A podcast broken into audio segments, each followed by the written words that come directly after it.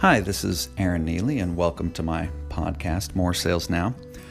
Today, I want to talk about prospecting on LinkedIn. That is, looking looking for for your next client on LinkedIn. And uh, you know, for starters, I want to uh, talk about how the fact that I don't think enough salespeople do this. I think we tend to look at LinkedIn, uh, you know, more as a social media platform uh, than a business platform. And you know, in my own company, I'm I'm both a buyer and a seller, and I get some prospecting messages, but really not not nearly as much as as I would expect. And I think a lot of this uh, comes, well, frankly, I think it's misguided. I think it comes from a uh, from a desire to to kind of not be that pushy salesman and to just sort of enjoy a social media platform uh, for for the social media aspect and not actually use it um, for work.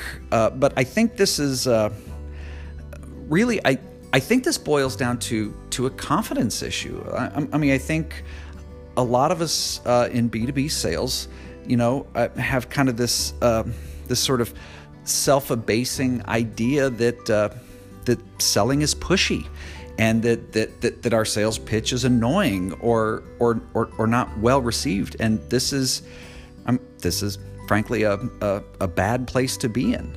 You know, our, our, our selling should never be annoying. Our, our pitch should never be annoying, right? I mean, we, we want our clients to like us. The last thing we want to do is annoy them right? Nobody wants to be a a, a, a pushy salesperson. Nobody wants to hear a pushy sales pitch. So if you know, my first bit of advice here is that is that if you're if your pitch, whether and this is whether you're in person or sending somebody an email or a message on LinkedIn, you know, if like if you wouldn't want to get your sales pitch, the, I mean, if you think your pitch is annoying, then then the first thing you need to do is, is change your pitch. Um, now, that said, uh, LinkedIn, uh, it, you know, it's frankly, it's a great place to uh, to do B two B prospecting. That's where almost all of of our buyers are, and it there's a right way and a wrong way to do it. And so I'm gonna I'm going to try to to to go through this podcast a little bit, put you in a in a corporate buyer's mind. I I was a buyer for many years before I got into sales, and so I mean I know what it's like to get to get solicited all the time and to have you know salespeople constantly contacting you. So. Uh, you know, I've, I've been on both sides of this table, right? I know what works on me as a buyer, and I know what works or ha- works for me as a seller.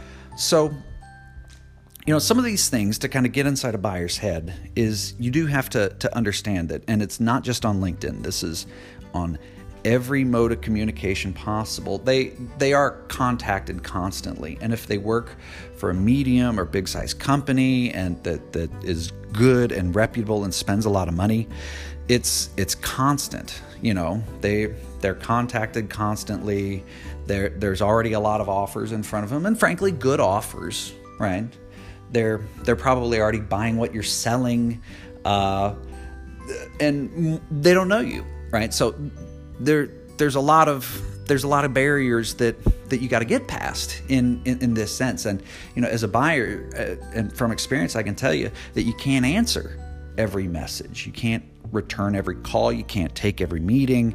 You can't reply to every email. If you did that's all you'd ever do. You you wouldn't actually have time to to do your job. So, you know, understand uh, where your buyer's coming from in this sense. It's not even that you, you, your your pitch is annoying. Just if it's even neutral, uh, it's he, he probably probably won't reply to it just because there's not the return on it. So, you know, there's some things that we want to be careful. You know, we're we don't want to bore the the buyer. We don't want to waste their time. We don't want to give them a sales pitch. Uh, if you listen to me for very long, you know that I'm not a I'm not a fan of a canned sales pitch uh, or really this type of approach to business at all.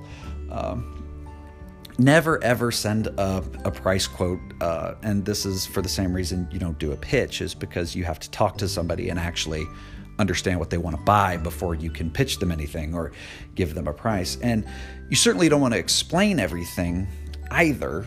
Uh, again, because you don't want to waste their time and you don't want to spam a lot of messages. That kind of goes without saying.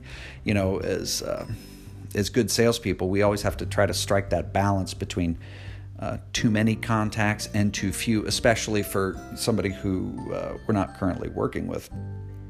You know, bottom line, we don't want to send them a message that doesn't add any value to to their ability to to do their job. So, you know, the things that we want to do when we formulate messages is is is ultimately offer value, right? And so, how do we do that? Well, we and especially in a, in a first message, you know, if we have any information or intelligence uh, about a company, you know, we we want to sort of include that. And you know, for example, if we know a company uh, is a high quality company, they make high quality input uh, or a high quality product, we can assume that their inputs are high quality, the raw materials are high quality. So that's the angle we should take in a message uh, that we send. If we know that uh, there's there's issues that are maybe specific to their company or specific in the market that we work in, we can offer to solve those. Right? We want to keep our messages short. It should always be built around an offer to to listen. You know, buyers buyers like salespeople that talk less and and listen more. And I mean, frankly, that's not just buyers. That's life in general. Everybody likes to talk, right? Everybody likes to be heard and listened to. So, uh, you know, we want to reach out. We want to offer value. We want to offer to to listen, and we want to let our buyers steer the conversation. Um, and you, you, know, there's so many different ways to go with this um, that it's you know it's hard to give examples that would be relevant. There's there's uh, you know there's as many possibilities as there are as there are customers out there. So I'll just really quickly give a synopsis of one I went through recently.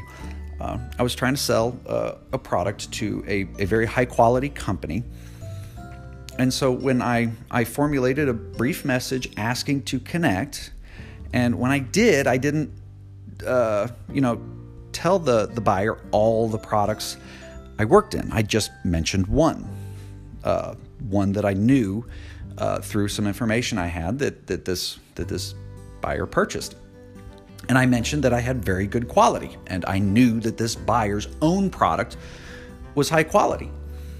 And then I said, if I can offer some value, then maybe we can work together. And that was it. Now, I never promise you that any message has a 100% return rate when, when you send it out. But if you send out something like that versus a product list and a price list, you know, it's it's so long that they have to scroll through three or four pages, they're not going to reply to that.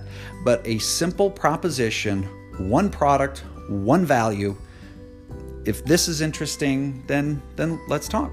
And sure enough, this uh, this prospect got back to me, and they they felt me out, a couple questions, and then they told me really all about it, uh, all about how they use the product.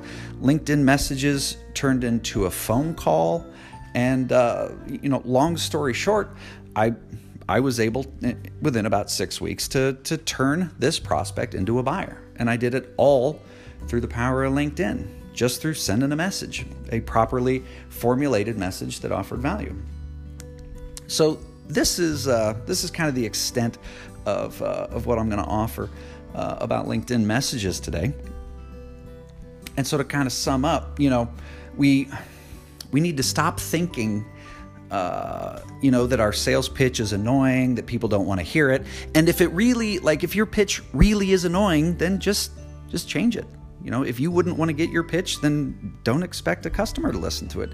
Get a good pitch uh, uh, that that's built around offering value, that's built around listening, and you're going to start getting better results uh, if you do. And you can turn LinkedIn, you know, from just social media into a real sales multiplier.